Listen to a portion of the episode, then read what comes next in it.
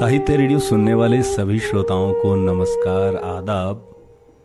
और आज की इस पेशकश में हम आपके लिए लेकर आए हैं अमन अक्षर के कुछ मशहूर मुक्तक, जो आपके दिलों को छू जाएँगे। तो चलिए, कुछ अच्छा सुनते हैं। ये समय एक अनूठा उपन्यास है, जिसमें अपना भी होना अनायास है। प्यास का ये सफ़र है बड़ी दूर का, जबकि घर तो नदी के बहुत पास है। चिट्ठियों में बनाया नगर प्यार का, ज़िंदगी में बसाया नहीं जा सका, जितनी बातें लिखी की लिखी रह गई, गीत में भी कुछ गाया नहीं जा सका।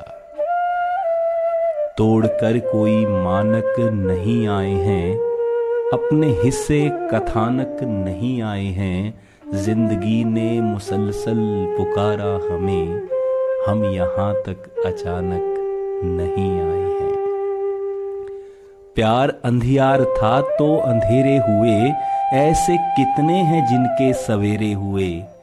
हम तो दुनिया से कब के रिहा हो गए। ये तेरे लोग हैं, हमको घेरे हुए। सब यहाँ खुशनुमा था कि तुम आ गए।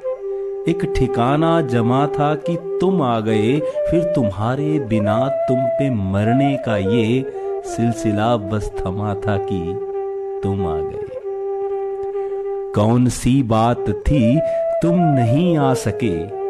क्या वही बात जो हम नहीं गा सके? तुम भी तन्हाई के चारा गर कब हुए? हम भी बीमार को घर नहीं ला सके। बात किस्से में कुछ यूँ उतारी गई। वक्त आया मगर अपनी बारी गई। आपने भी तो कुछ हौसला कम रखा। एक मोहब्बत तो हमसे भी हारी गई। पहले सीधा सा रास्ता सुझाया हमें, फिर कहानी में वापस बुलाया हमें। ज़िंदगी का हुनर ज़िंदगी को न था। एक लड़की ने जीना सिखाया हमें। प्राण आहत भी होना नहीं चाहिए, देह अमृत भी होना नहीं चाहिए, या मुझे आदमी से वो बेहतर करे, या मोहब्बत भी होना नहीं चाहिए। प्रेम संवाद था, मैं नहीं हो सका। गीत अनुवाद था, मैं नहीं हो सका। कब कोई आप अपना सहारा हुआ तू ही अपवाद था, मैं नहीं हो सका। मुझमें थी एक विकलता तुम्हारे लिए, द्वार दीपक सा जलता तुम्हारे लिए, और जो होता पता, तुम यहीं आओगे। मैं न घर से निकलता तुम्हारे लिए। युद्ध की ओर बढ़ता तुम्हारे लिए, जीतता या कि मरता तुम्हारे लिए, कुछ सुलह की जो उम्मीद होती तो मैं तुमसे भी बात करता तुम्हारे लिए।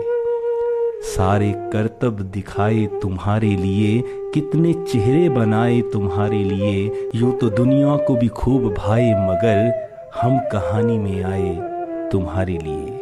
बहुत बहुत शुक्रिया।